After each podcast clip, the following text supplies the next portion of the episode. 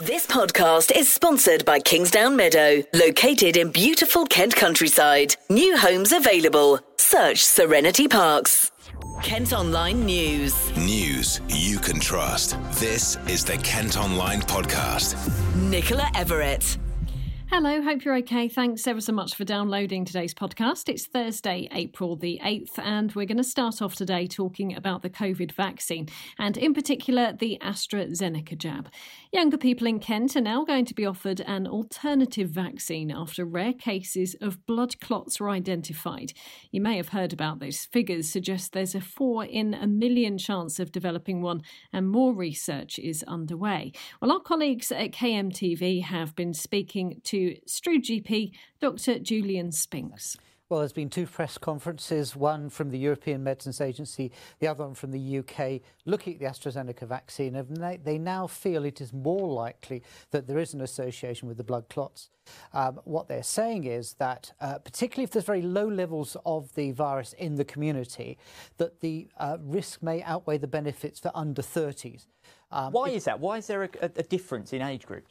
It's because there's a slightly higher risk of blood clots from the numbers they're seeing, and also because the risk from uh, the virus of getting a severe disease is much, much lower. So the benefits and risks balance the wrong way. For older people, mm. still more benefits. For um, uh, if there's higher numbers in the community, particularly if we get another outbreak, it massively outweighs even for the under thirties, but instead what they're going to do is steer away from the AstraZeneca mm. vaccine for under thirties. Now, this is obviously affecting the eighteen to twenty-nines. They will be the off- offered the alternatives, but there will be people watching at home tonight who are in older and who are expecting a vaccine soon, who might then be offered the Oxford AstraZeneca jab and might not want it. What can they say in that situation?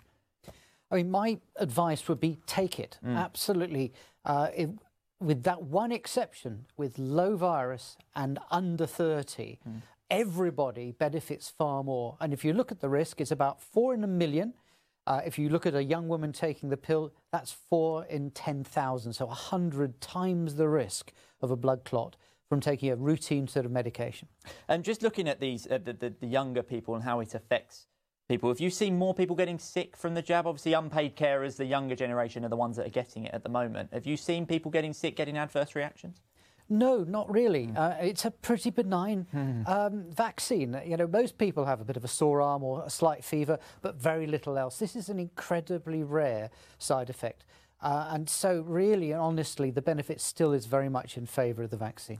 The Health Secretary has today insisted there's more than enough supply of Pfizer and Moderna vaccine to give to the under thirties who choose not to have AstraZeneca.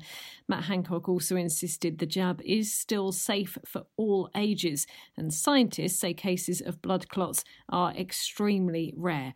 Well, a study today has also found vaccinations are breaking the link between positive tests and deaths. Cases in England have fallen by around sixty percent since February. Elsewhere, the Mass Coronavirus Vaccination Centre in Thanet is going to host a catch-up clinic next week for teenagers who've missed other routine immunisations. The county's N H S Trust has already trialled a successful drive-through session during the pandemic to make sure school pupils get their H P V, meningitis or booster jabs. It's hoped around three hundred more youngsters will get their vaccinations up to date at the former Saga Call Centre in Ramsgate on Tuesday. Kent Online News. A woman in her sixties has been left tied up for two days following a violent burglary in a Kent village. She was tricked into letting a man into her home on Staplehurst Road in Frittenden on Easter Sunday after he posed as a cyclist and asked for some water. He then stole money and valuables before assaulting her. She was found by police on Tuesday after friends became concerned they couldn't contact her. We have got a description of the suspect at kent online dot co dot uk. A couple of shocking cases from court now, and a serial rapist from Folkestone is starting twenty-four years in prison. A court heard how Stephen Dole's victims suffered nightmares and panic attacks. The forty-two-year-old from Trinity Crescent carried out the attacks over the course of a decade. A couple who tortured a former magistrate at his home in Canterbury and taunted him about his sexuality are due to be sentenced. Vince McMahon was said to have been left afraid to leave his own home after it happened in March twenty nineteen. He died eighteen months later of unrelated causes. The pair have been remanded in custody until Monday. Dashcam footage has emerged showing the moment a lorry jackknifed on the M twenty-five and was left dangling over a bridge above the A two. Both roads were closed for more than twelve hours following the crash yesterday afternoon. Police say thankfully there were no serious injuries. You can see that video footage at Kent Online. A Kent student has started a campaign to allow women with endometriosis to freeze their eggs on the N H S. twenty-year-old Rhiannon Hurl from Yalding suffers from the painful condition, which causes infertility problems in about half of those who have it. More than twenty-five thousand people have so far signed her petition. Anyone wanting to stand in the local elections in Kent next month has to have their nomination papers in today. The names of all those wanting to be a county councillor will be published tomorrow, and we get to go to the polls to vote on May the sixth. A vote on who should be the county's police and crime commissioner is also taking place on the same day. The Kent Online Podcast with Serenity Parks. Now, the owner of a music venue in Thanet has told the Kent Online podcast around a third of his audiences wouldn't turn up if they had to show a COVID passport to book tickets. Now, earlier in the week, you might remember we told you about the idea of these COVID certificates. They're to show that you've had a vaccine and are being considered by the government as a way of getting big events back on again. Andre Dack is from the Ramsgate Music Hall and he's been asking regulars what they think of the idea. General consensus is that if if it means gigs can return, then most people are, you know, it's fair to say that they'll they'll accept the facts that, you know, the this is the way things are going to go if it means that they can go back to, to live music.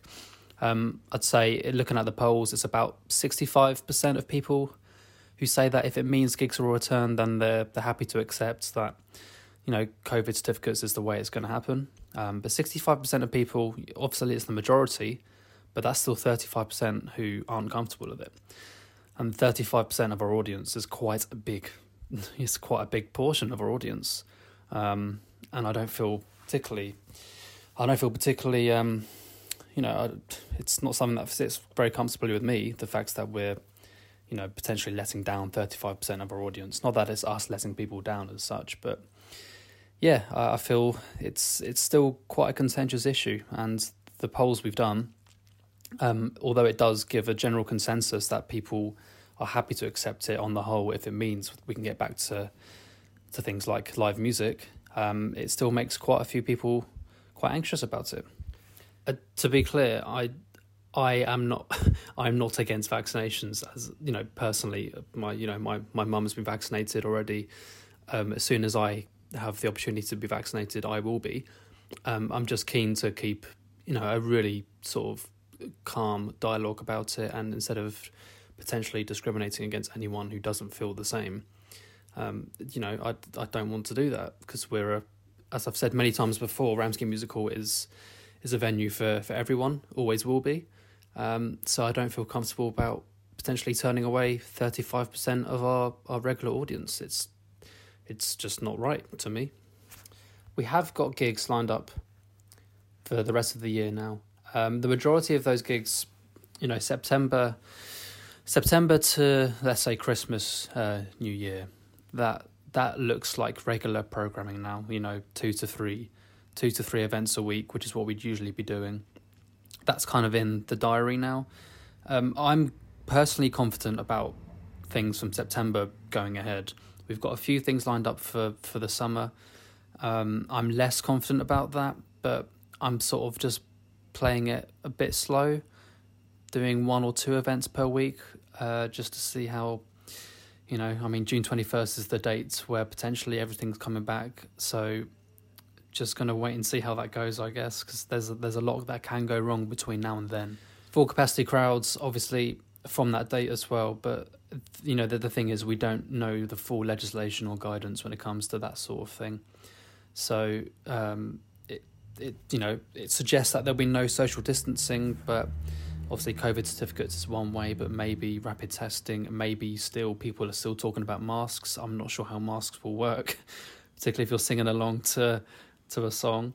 Um, So yeah, it's still it's still all quite up in the air, which obviously as a as a venue owner, as a as a booker, it does make you quite anxious to to sort of um, organise and schedule events. But there's nothing I can really do. There's nothing we can really do except just roll with it for now.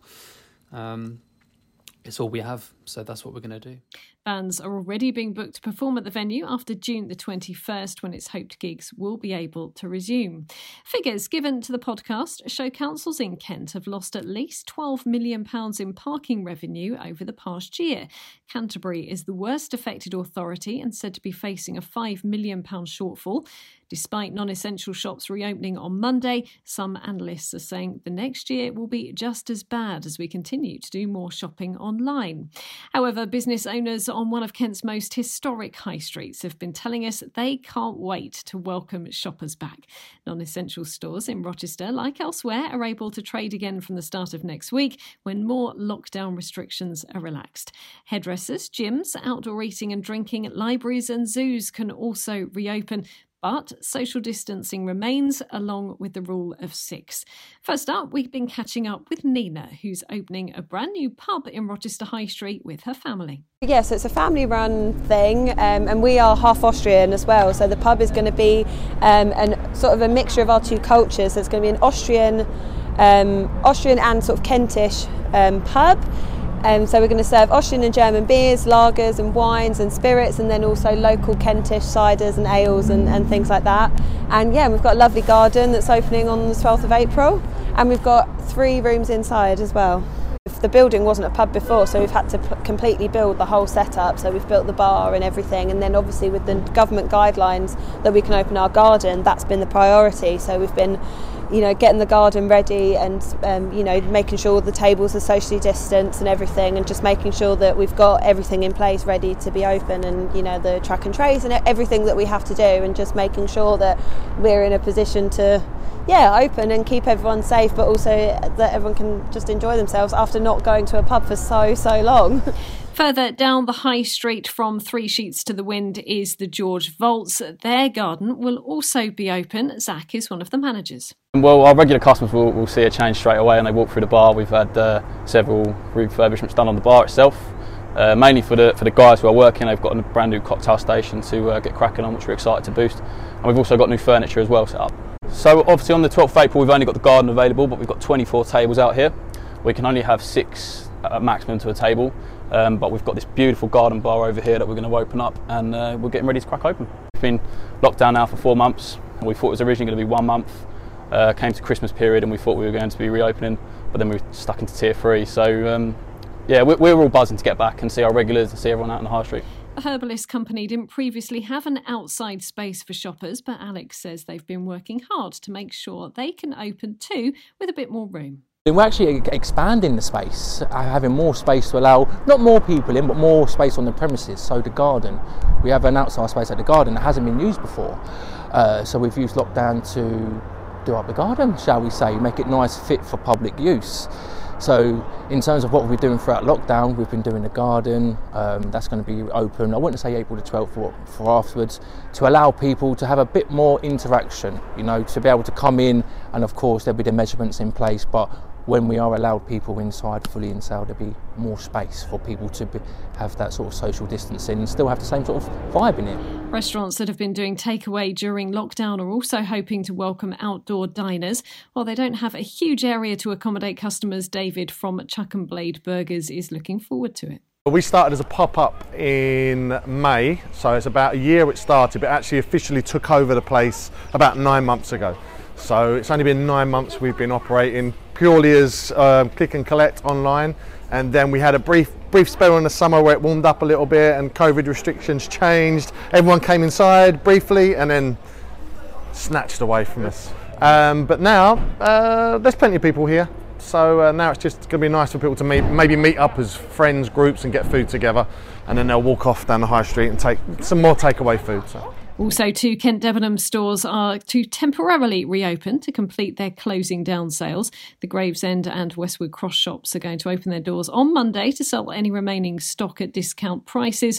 Debenhams fell into administration last year and will disappear from our high streets to remain open online only. Kent Online reports. Plans for a new restaurant in Whitstable have been rejected amid fears the outside dining area would have had a serious negative impact on nearby residents.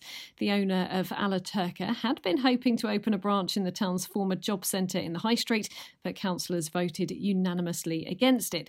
There had also been concerns over increased noise, less of privacy, and too many restaurants already in the area. Paul O'Grady, meantime, has been given permission to build a guest house at his country home near Ashford. The comedian and T V presenter wants to knock down a neglected cottage to make room for the new building next to his property in Aldington.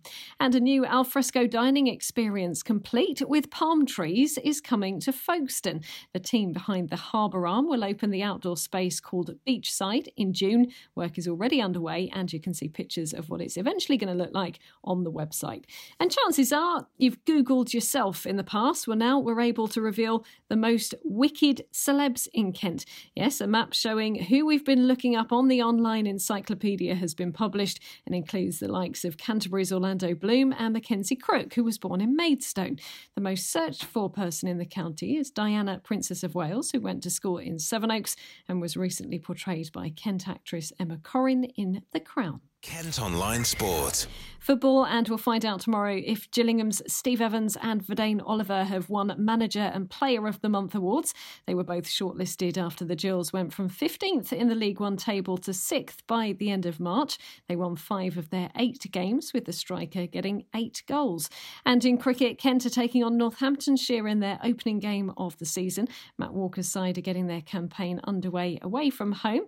The team are captained today by Daniel Bell Drummond. Zach Crawley's also in the side after his recent trip to India with England. Well, that's all for today. Thanks ever so much for listening. Don't forget you can get access to all K M Group newspapers by subscribing to the I M News app. Just head to subsaver dot co dot uk. News you can trust. This is the Kent Online Podcast. This podcast is sponsored by Kingsdown Meadow, located in beautiful Kent countryside. New homes available. Search Serenity Parks.